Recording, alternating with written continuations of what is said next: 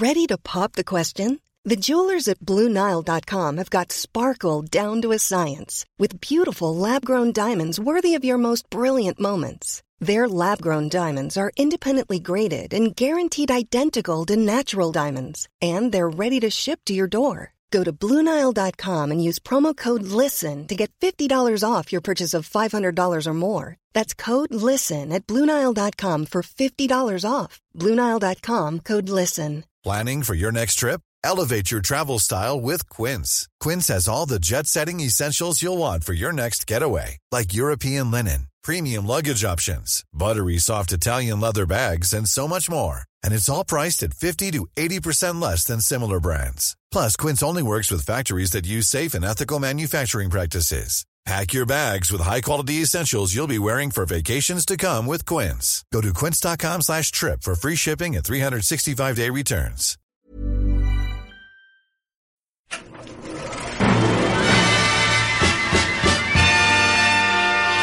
Welcome to Censored. I'm Dr. Aoife Bhreatnach.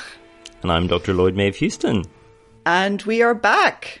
Season 11 in the total series, but season 2 in our film special. And and what a what a season ahead we have. You know, if last time we were looking mostly at sort of things in and around the emergence of the censorship, you know, we're we're going from from the sing the swinging sixties onward. Although we'll we'll hear how much they did or didn't swing in Ireland, I guess, in this episode.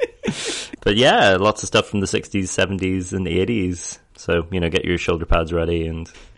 Yeah, I mean, I'm really looking forward to it. How, looking at the list, there's going to be some people talking to us as well, hopefully, about their relationship to certain films and to certain aspects of the censorship. So we'll say nothing yet, but it's all coming up this season in the next few weeks. And look forward to hearing voices other than ours. yeah, for our own sake. So we're starting this time with The Rocky Road to Dublin, which is our first documentary. I don't think we've done a non-fiction yet, have we? Yeah, and I guess a, a you know a, uh, a film that is what exists in one of those sort of penumbra of how the censorship works, where it's. I mean, partly we're doing it because it's very much about the censorious climate of Ireland in the in the late sixties, or you know that that's kind of its underlying thesis. But also, it's a film that was not outright and formally banned, but was all but prohibited from any form of kind of distribution or, or, or screening in, in Ireland, with one or two kind of minor and contentious exceptions. Yeah, it's one of these censure kind of examples that show how difficult it is to confine the concept of censorship to just what the state does and the laws and the cutting and the certification. There's a kind of a culture that seeps beyond the censorship walls yeah. into how people like to deal with contentious subjects. Yeah, it's I guess, you know, kind of shadow banned in sort of Instagram terms. so it's made by Peter Lennon, who's an Irishman living in Paris at the time and a journalist. And he employed Raoul Coutard, and he's described actually by the Irish Times reviewer as possibly the greatest film cameraman in the world today. So that's a bit of a coup. You know, we're obviously interested in the film as this artifact of, you know, a kind of moment in Irish sort of cultural history or a document of, you know, a culture of sort of censorship. But it's probably best known to anyone outside of Ireland as this kind of odd sort of fringe element of the Nouvelle Vague, right? So like Raoul Coutard is, you know, he's fits this project in in between shooting I think like a Godard film and you know like a Truffaut or something like it's you know it's it's really sort of like ooh swanky and very you know for its time sort of cutting edge and you know we'll talk more about this, I'm sure, but there's there's something really interesting about seeing kind of often quite stodgy material or or you know figures being kind of shot and engaged with and edited in such a kind of you know dynamic and and you know sort of avant-garde way And it's fair to say that some of it is, as a result, very beautiful. But it's a strange kind of film because it's got the script being narrated by Peter Lennon over the top, and then you've the talking heads, and then you've these shots that are sometimes quite magnetic. So it's a real, it's a really unusual piece, really, in terms of genre. Yes, it is documentary, but it has a lot of lyrical elements. Mm. And in that sense, I think it does. It feels quite modern in insofar as while it is sometimes a little plodding, it does often do things like introduce a topic and then have a kind of quite telling montage in which you just have like lots of you know sort of images juxtaposed that kind of tell you more than you know an interview in Sean O'Faolain's garden. Sean O'Faolain in the in the hydrangeas of all things, just puffing away on his pipe. Um, but or you know some God, some of the like dance hall footage and it, oh, yeah, I mean we need to talk about like the levels of secondhand embarrassment I was feeling watching that. And uh, you know that like you you can tell that some of the people are being done pretty dirty here. Like I'm sure, especially you know in in kind of Ireland in that period, having a kind of film camera stuck in your face, you know, makes people more self conscious than it might do now or whatever. And it's clearly like early in the night, but it's, it's just it's just this this one rather unprepossessing looking fella who who has a has grossly overestimated his capacities as a mover and shaker, let's say, and and who is kind of you know being surrounded of necessity by kind of a huge number of young women who clearly do not want to be part. He was very much let's get this party started you know out on the dance floor on yeah. his own. Like someone has to do the hard work. Yeah and yeah that air of like everyone will thank me for this. But what really struck me about that particular section is they're all sitting on church pews around the outside. It's a tennis club. But even that has the energy of a, a church hall somehow it's like, how? where did you get the church pews from? just leave any room empty in you know in 1960s Ireland for long enough, and it'll you know they just manifest. um, but yeah, I mean, I guess to summarize it, it proceeds from, or it's kind of thesis setting moment implicitly, I guess, takes its cue from the fact that it was being made just after the 50th anniversary of the the Rising. So it's kind of the question it hangs itself on is, you know, you've had your revolution, now what do you do with it? And it, you know, it, it's an indictment, I guess, of the sort of squandered energies of revolutionary energies of that moment, which Lennon feels that people of his generation were were most heir to that you know they they were the first generation to be sort of raised genuflecting to you know the the the men of 1916 but conscious of living in a country that was increasingly coming to to bear no relationship to the sort of revolutionary egalitarian spirit that is attributed to that revolutionary generation and so we get a kind of representative slice of life kind of cross section of different elements of Irish culture or the stymieing sort of forces in that culture. I guess would would if that sounds about right. yeah, it's it's a funny one because one of the critiques that Fergus Linehan in the Irish Times gave it was that he felt that the visuals and the narration often pull against each other that they are sometimes telling very different stories. You feel like the, the narration sometimes doesn't match what the visuals are, and they're not just background either. They are telling a, another story. So there's yeah. huge amounts of movement and energy in it. That was what really struck me. The opening shots, the closing shots, like the closing shots of the children just running and running and running and running. you know, which I mean, it's beautifully done it's also just very hard to escape the feeling of like you know exactly what's happening there, which is like they pulled up at a school and we're like we've got we're gonna you know someone's gonna sit in the boot of this car with a camera and you just need to chase the car.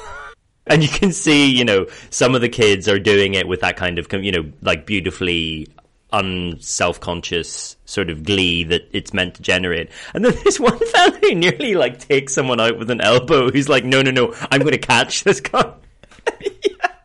it's like you, you've you've been too literal about this, my my young friend.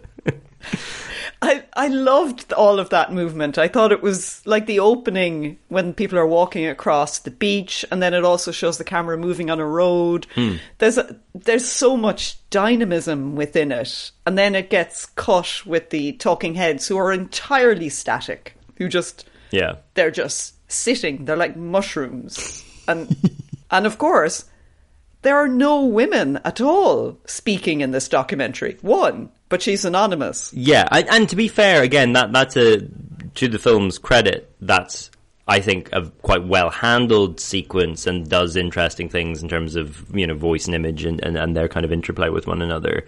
But yeah, you know, heaven forfend that a woman should speak with authority on a on a topic that isn't just you know her biology and reproductive kind of and you know obviously it's important that the film addresses contraception and you know bodily autonomy and so on and and uh, you know like i say i that was a bit i was like oh wow okay this is surprisingly sort of forthright but yeah it's not you know you wouldn't want to like talk to Edna O'Brien about being censored or anything would you you know you know, the 60s, like, there are women journalists. Right. Like, they exist. It isn't. It isn't quite the 1980s where they've become so like such large media personalities in their own right, but you know they exist. They work in newspapers. You could have asked them. there's you know sort of and and like the letters pages of of Irish you know quote unquote women's magazines of the of the sort of 50s and the, but particularly by the time the film's being made you do have pretty sometimes slightly wild and ridiculous sounding in their maybe slightly overperformed naivete sort of letters coming in about you know like but like there's you know a letter being like i i you know if we are intimate in a in a car can you still get pregnant as, as if being in like a you know moving vehicle would would mitigate but yeah you know the, there are definitely blind spots. And like you say yeah i think that there's a you can see the sort of interplay of personalities behind the project creatively right on the one hand peter lennon has this fairly sort of didactic agenda he sort of talks about how one of the reasons he produced the film was um, that he was having a lot, you know, been living away, and lots of his friends were being like, "Oh, you know, look, it's not the, the, the it's the place is opening up. It's a new Ireland, you know, it's not censorious." And then he sort of went back and was like, "No, this is as bad as ever." And then writes a series of articles that run for uh, across about a year for the for the Guardian, which he, for whom he was a journalist. That I think seems to presumably have provided at least the backbone of the kind of script. And yes, as you say, you've got some stodgy kind of interviews. There's yeah, of, of, of O'Faolain, you know, in his in his deck chair, just transcribing Bell articles, basically, like into the mic. 37 years of saying the same thing. He's just like, I've I've banged my head off this wall so many times. I'm just going to give you the blandest version because even the venom is gone from his critique. That's something I find interesting about this. It's it's a film that's often lauded for or t- talked about as a sort of iconoclastic, you know, shot across the bows of a, you know, a stolid and kind of conservative culture. And the iconoclasm, particularly that's articulated within it and often depicted within it, feels so sort of staid. Like, you know, in some senses, the most sort of radical thing we see, apart from yes, hearing from a woman who you know is talking about kind of using birth control and like miscarrying and so on, is just there's a priest that sings like secular doo wop music to a bemused looking ward full of women.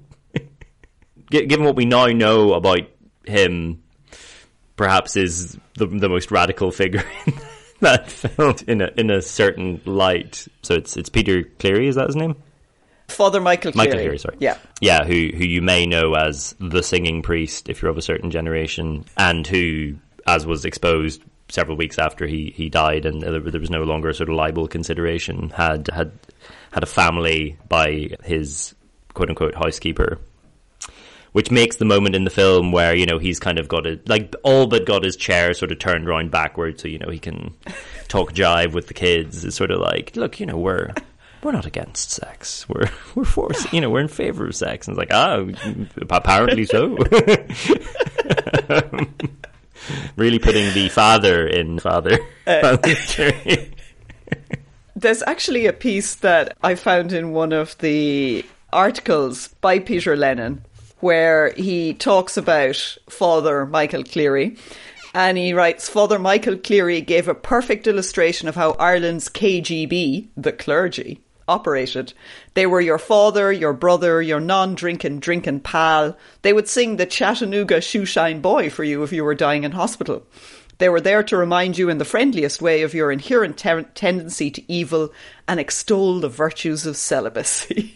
the film does in different ways make that case quite kind of convincingly. So, you know, it, again, in its structure, if I'm not misremembering, you sort of go from thesis setting voiceover, or maybe it, maybe it's even not. No, sorry, the film opens with a, a school child reciting, you know, clearly by rote the nature of humanity's fallen state and how we are, you know, marked by the sin of Adam, and that predisposes us to X, Y, and Z. And I think they kind of revisit it and you get like a really kind of wild take from a kid who's like, well, one of the things is that it has made us less brainy. And that means, you know, if, if it had not been for the fall, then we would have probably cured all of the diseases by now. But as we have not, there are stupid people.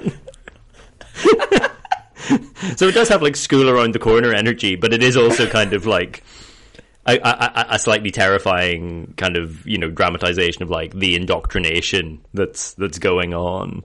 Um, there's a, a, bit later where it's like you know the, the the threats to chastity are, and again we get the kind of rote like you know keeping bad company and reading books, and you know yeah com- company keeping as a, a sort of great danger. You wouldn't be wanting to keep company with people. I loved the the boys' school section because it was actually Peter Lennon's old school, which that's how he ah. got back in, I ah. suppose, was he rang them up and said, I used to go there. Can I come and, you know, yeah. point a camera at children? And they said, that's fine. So he came in and he obviously like it's wildly amusing that he had the one child who knew everything catechism perfect every word every comma full stop and then you have the poor unfortunate child going because it makes us stupid and he's just riffing. Yeah, like it's just. Although there was one moment which was really interesting where the the brother, because it's a brother school, has his cane or a stick or whatever mm. the fuck, which he presumably is beating the children with on a regular basis because this is the sixties, and he slams it on the desk, and that used to happen all the way through my schooling, where the teachers who had Oof. You know, they're they've obviously been working in the system for years. By the time we arrive, they've been working there for 20, 30 years. So they they're the generation who stopped hitting children on a regular basis, like as it started to fade away. But that muscle memory of slapping slapping the table and everyone would jump. That, I suppose that is another element of this, right? On on the one hand, the film does at times with surprising candor, catalogue certain elements of a sort of what it presents as clearly a sort of institutionalized system of, of, of conservatism that that it you know that it also frames as coming under a certain degree of pressure. But obviously, with the benefit of hindsight, there are telling absences, right? So the fact that you're you know that it is in a Christian Brothers school and you're not getting any discussion of sort of institutionalized abuse and violence, the fact that yes, you know, we hear from someone talking about kind of practicing coitus interruptus and feeling shameful even doing that, but you know, there's no discussion of Magdalene laundries or mother and baby homes or you know the the real raw edge of of that kind of systematized repression and and violence. And maybe it's just a victim of its own success in a certain sense, but there's something slightly rote about the way in which it kind of complains about Ireland's culture of censoriousness. Like it's exactly the people you expect to hear from. So it is O'Faolain and it is Conor Cruise O'Brien, of course, and you know, and the editor of the Irish Times. You know, it, it's like for a film made in 1967, the fact that like there's not even you know where are my scraggly Irish hippies. Where is the summer of love? You know, and also, you know, while admittedly, I guess 1967 might be a little early for things to be particularly headline grabbingly legible. There's no sense of the North and anything that might be happening there or about to happen there. You know, certainly the civil rights movement was well underway by then. You know, tensions were legible. So it's an interestingly sort of, yeah, slightly conservative critique of conservatism. it's what really struck me as, you know, the title, The Rocky Road to Dublin. It is entirely Dublin. Mm. Like, he grew up in Dublin, of course. And so it just feels Dublin is Ireland, Ireland is Dublin. This is the theatre upon which the nation's drama is staged. So it's a strange one because it shows the GAA extensively yeah, there's so much energy expended on being like, did you know that members of the GAA are still prohibited from playing, you know, foreign sports? And it's like, is this the hill we're dying on? Like, I, under, I understand that it's like an example of how abstruse and, you know, kind of navel gazing this culture is. And I suppose it's part of this thesis of like a failed republicanism. Like, we could have been a 32 county socialist republic and instead we're, we're this and we're still wasting energy on on this. But it's like you could have made that point more succinctly. actually, I found the that sequence of the match itself in Croke Park. I actually found that really quite moving. It was the way that the sound was bouncing around this near empty stadium, and you could hear the individual movements of the players as they struck the ball or they're playing hurling. So, as the hurleys strike each other, and it was actually quite poignant. In the market for investment worthy bags, watches, and fine jewelry, Rebag is the answer. Rebag is a luxury resale platform where each piece is carefully inspected by experts to ensure quality and authenticity. Use Rebag to buy and sell finds from the world's top brands, including Louis Vuitton, Chanel, and Cartier. Head to Rebag.com and get up to 15% off your first purchase as a member with code REBAGNEW. Shop today at Rebag.com. That's R E B A G.com. And use promo code REBAGNEW for up to 15% off your first purchase as a member. Everyone knows therapy is great for solving problems, but getting therapy has its own problems too, like finding the right therapist, fitting into their schedule, and of course, the cost. Well, BetterHelp can solve those problems. It's totally online and built around your schedule. It's surprisingly affordable too. Connect with a credentialed therapist by phone, video, or online chat, all from the comfort of your home. Visit betterhelp.com to learn more and save 10% on your first month. That's BetterHelp H E L P. Hi, I'm Daniel, founder of Pretty Litter. Cats and cat owners deserve better than any old fashioned litter. That's why I teamed up with scientists and veterinarians to create Pretty Litter. Its innovative crystal formula has superior odor control and weighs up to 80% less than clay litter. Pretty Litter even monitors health by changing colors to help detect early signs of potential illness. It's the world's smartest kitty litter. Go to prettylitter.com and use code ACAST for 20% off your first order and a free cat toy. Terms and conditions apply. See site for details because so much of what you tend to see for those big games, you know, to the proof of the GAA's success is a place crowded to capacity and we can't hear anything. And there was something so homely and almost domestic in a sporting sense. This was just an ordinary match.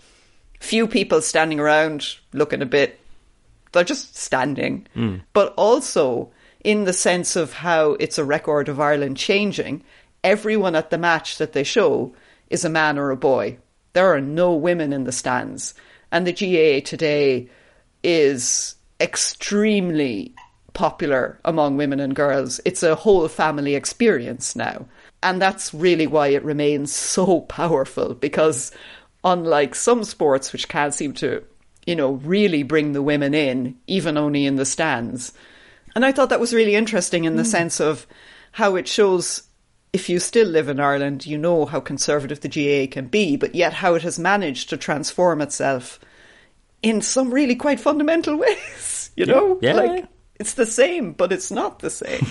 uh, and I thought that was really interesting. So I enjoyed it from that side, but yeah, as in the sense of making a point, yeah, could have been two minutes. No, and, and and that is something like again talking about the way that cinematography is often doing things that elevate what this would be if it were just a more static, you know, kind of here's just voiceover, you know, image.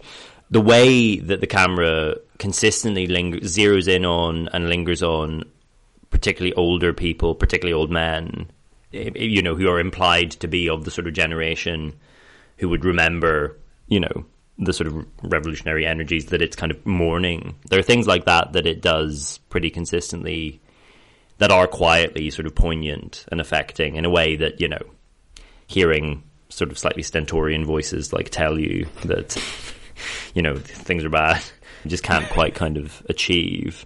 Or also the, yeah, the sort of oddly, I find at least, sort of plangent kind of figure of, of, of Liam, Liam O'Brien, like, you know, his, his sort of, clearly a man completely stuck between like a, a world that he misses in a world that he's feeling you know completely sort of lost in. I don't know what caused him to give such a strange interview because it isn't the usual caginess that you hear from people on the censorship boards, which are very. Mm they're very deliberately bland. They use a lot of bureaucratic language.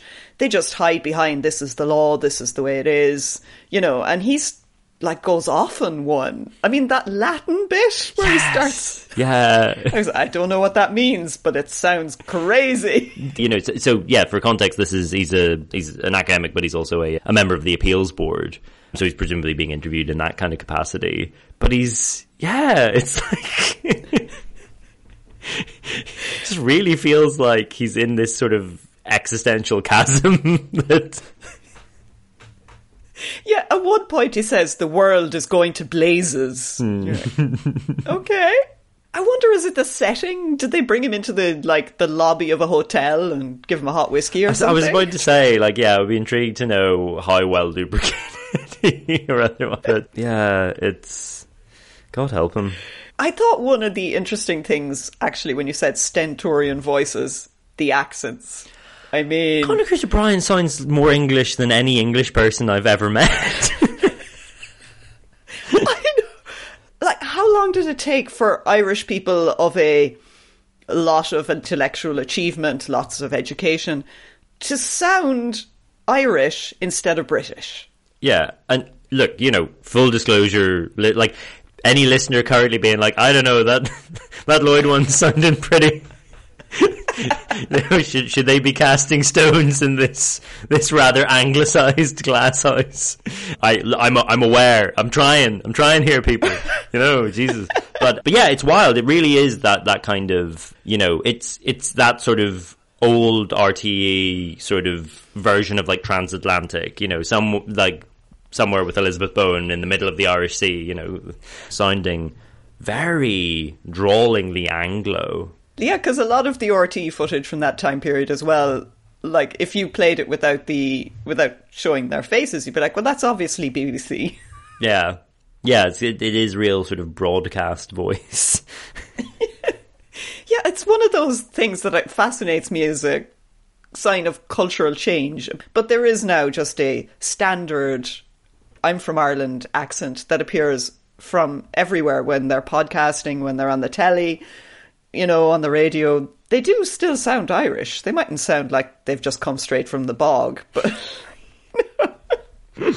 Says she speaking from the bog. For our non Irish listeners, Aoife means actual bogs, not the toilet. oh, actually, that wouldn't even occur to me, you see look, you know, we've gotta can't keep our heads wholly out of the the gutter, you know, gotta, out of the sewer. Yeah.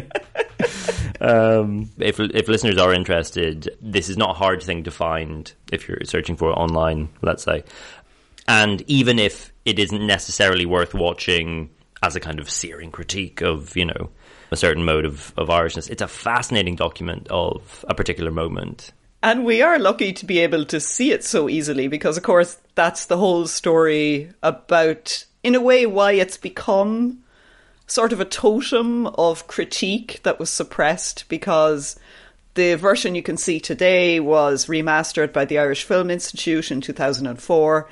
But before that, and certainly before the internet, you know, unless you managed to catch it in that brief moment of time in 1968, uh, nobody in Ireland got to see this. Yeah, so it, it, it's sort of it's not banned by the censor, but it's prohibited, or you know, the, the government seems to have acted to prevent it being screened in cinemas, and it certainly art, the, you know, RTE want nothing to do with it. There was a press screening in Dublin in 1967, which, because it's quite critical of all aspects of the Irish press, provoked a pretty negative response from the Irish press, and then it's it's entered for the Cork Film Festival. It's rejected on the grounds that it had already been shown in the capital, which seems like finding a reason not to screen it. When that is sort of challenged, they renege. And then it's probably what catapults it to kind of notoriety is that it's chosen to represent Ireland for the Cannes Film Festival in 1968. But then it nearly isn't screened at all because of May 1968. So Godard and, and Truffaut sort of pull the plug and are basically like, okay, right, you know, we're we're striking in solidarity, so we're not going to screen anything anymore. and all you know, and Lennon people are like, no, please, we we need this. So it's I think it's then screened for um, strikers. So it, it, it it's this weird kind of moment of like, in in a way that again seems to signal how proximate to, but also far from kind of revolutionary sort of energies it is. Um, I just can't imagine how, if, you know, it's screened to striking French people in Paris in May 1968, what? I don't know how you would even receive it as someone in the midst of what is almost an overthrow of the government. I mean, 1968 is pretty damn close to another revolution. Yeah. and when you watch this, you're like, I, d- I just, what? it's a foreign country in every way, you know? it did get shown in Dublin, I think, for about six weeks. With queues round the block because it's sort of so con- confined, yeah. So it, it is seen by a number of people for a short window, but for it never to appear again is really unusual because re-releasing is absolutely standard. Cinemas are just constantly like, "Oh, remember that thing we made loads of money off 10 years ago? Maybe we could get that back because people want to see it again." And of course, there's no other way to see a film except through re-release, so it, you know. Yeah. There's all sorts of demand for it. It's, you know, isolated from Irish people really up until very recently. So I think that's quite a good reason to watch it, actually. Mm. And like we say, the cinematography is, is often fantastic. There's there's also a fun you know, I think that the moment it most sort of clinches its point about clerical control is just when it has that sort of montage of like lots of literal ring kissing. For listeners of a certain generation, it's not that strange at all. But like, there's something so weird about like just f- bishops in full regalia just at random things. Like just moving through you know scenes of kind of otherwise everyday life you know in mitred and croziered and you know interacting with people. It's like what is this? There are not in this actually, but I have seen some extraordinary pictures of John Charles McQuaid, the mm. king of this kind of get up, walking and the camera is like he's walking towards the camera and there are two rows of people on either side and they're all falling to their knees as he approaches you know and it's like whoa lads i mean you can be perfectly respectful but this sort of deference and toadyism not only is it bad for the people toadying it's bad for the man at the other end. You know this is the sort of thing that corrupts people's soul. It's wrong. yeah, this this yeah, this is how you make a, a, a tyrant of someone. And that, that sequence of the mug shots then that they put in the Rocky Road to Dublin, where you just flash all of these blokes in ridiculous outfits standing next to presidents and prime ministers, and it's like, here they are, the roll call of the lads. Although there are so many reasons why Father Michael Cleary is in fact the inspiration for Father Ted. it's yeah, a hundred percent. I know he probably was like the original Hmm. Dermot Morgan character was Father Trendy, wasn't it? Oh god, yeah, yeah, yeah, yeah, yeah. And there's and there are certainly there's oh god, my lovely Mayo Mammy, like that song and stuff. You know, there's there's yeah, there's definitely lots of moments in in Ted that feel lifted from this. Also, I feel the obligation to kind of be like, with with all due contempt to Graham Linehan in his present form, you know, ni- mid '90s Graham Linehan, you know, when he was right, he was right, but but obviously fuck the man now. But yeah, you can really see that uh, it's hard to kind of convey to listeners. You the, the, you know, we get this sort of discussion of like you know, the old clergy de- like struggling to deal with Vatican II, and then we're like, but some in the clergy are, you know, attempting to kind of adapt, and you know, particularly of a younger generation. And you sort of hard cut to, to him standing in the middle of a ward of like quite, yeah, you know, women who aren't well, yeah, sing, a cappella sing, doo-wopping, trying to get people to clap, which they don't uniformly do, and it's like, I. I can't tell from how this is shot if I'm meant to be like, yeah, good on your man. You know, this is the reforming clergy, or if I'm meant to be like, you know, as is happening, I'm meant to ha- feel my skin crawl away and attempt to escape my body. And then the camera keeps focusing on his jiggling knee. Mm, and we get a bit of waggling hip, yeah. We get some. You get a bit of a hip. Mm. Yeah. You're like, I don't know how to feel about this either. Just as a sidebar as well, if, if you, because I had to Google him, he his Wikipedia is you know the the brief opening kind of paragraph, and then it's life, and then secret life.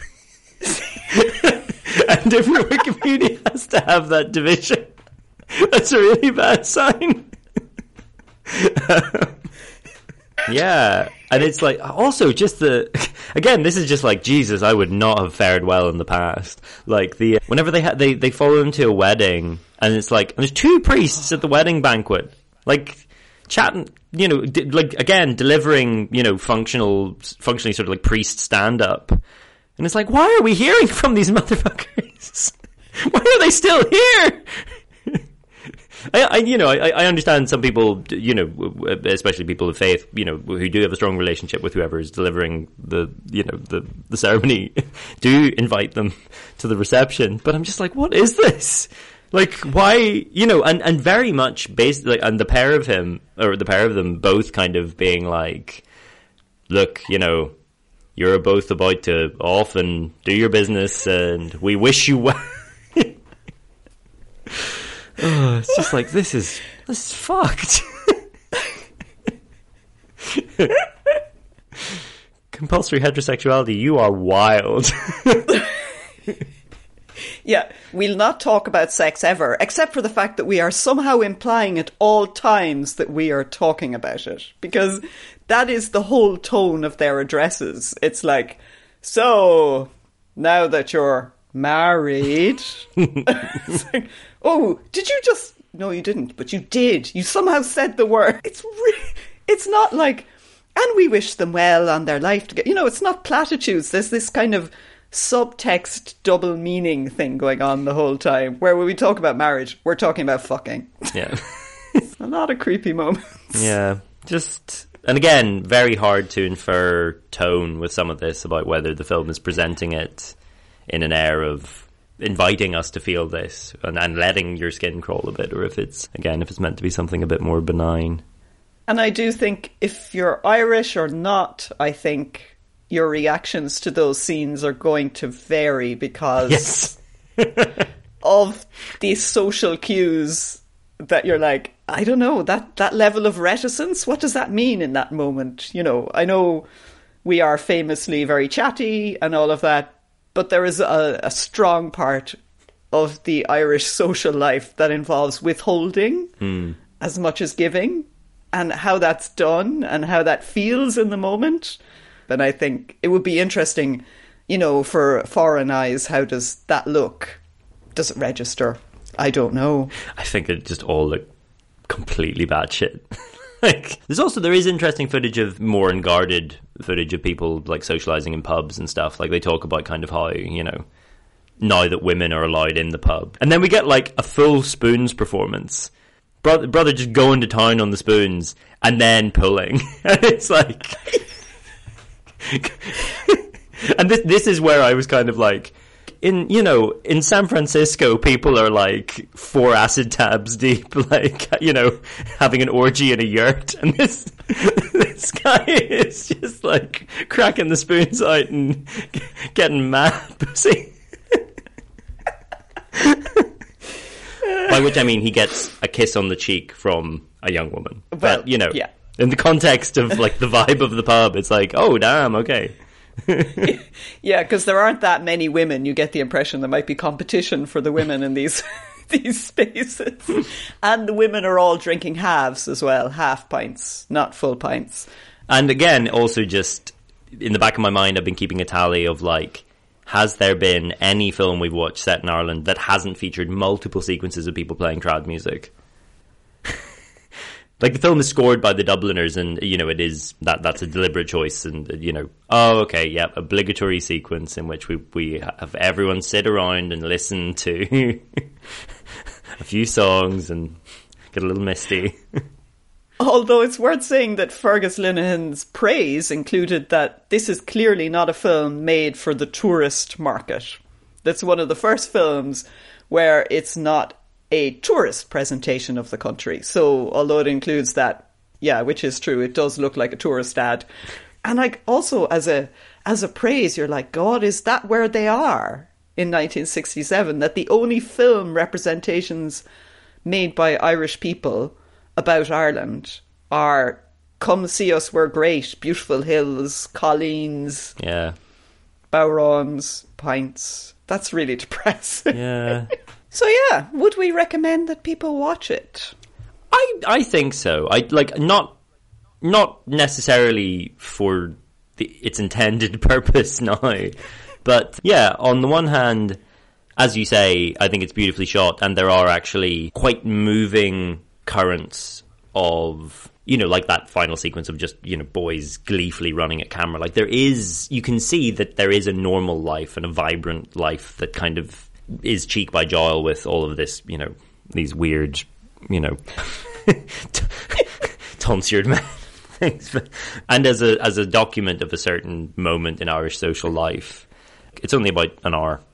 Yeah, I thought it was an interesting, sort of confusing look at Ireland of the time. And then when you compare it to what similar events and similar spaces look like now, how it has changed. You know, the interior of schools have changed dramatically.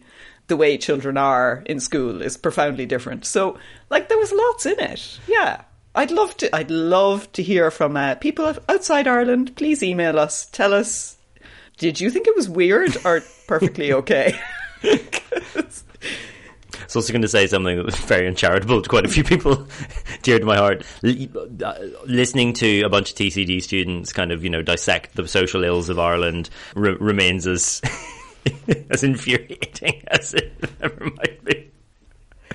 I mean, uh, like, once I was like, oh, they're from Trinity. Okay, great.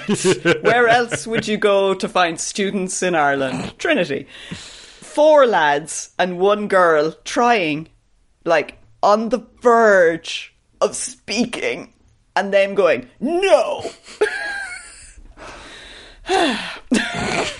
I see that in some ways. my 1990s school or university experience was 1967. disturbing, disturbing to me. Also, again, recognize I don't have a leg to stand on in that. In that regard, I'm sure listeners are like, "That's what we're listening to now, though, isn't it? Right? Like, the- yeah, it's true. I mean, fair. it's good to be back." Oh, yes. Roll on season two. Where we will talk shite endlessly. How do I unsubscribe from this? Don't give them ideas. Jesus Christ. Get on Patreon, guys. Come on. Steer into the skid.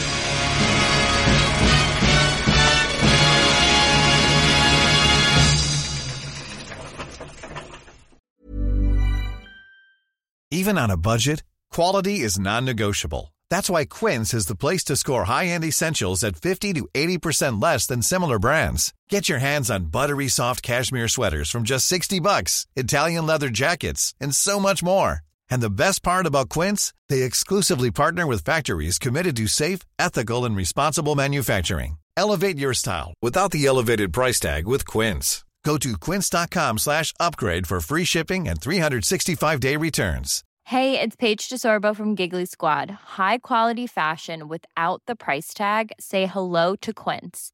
I'm snagging high-end essentials like cozy cashmere sweaters, sleek leather jackets, fine jewelry, and so much more. With Quince being 50 to 80% less than similar brands. And they partner with factories that prioritize safe, ethical, and responsible manufacturing. I love that. Luxury quality within reach. Go to quince.com slash style to get free shipping and 365 day returns on your next order. Quince.com slash style.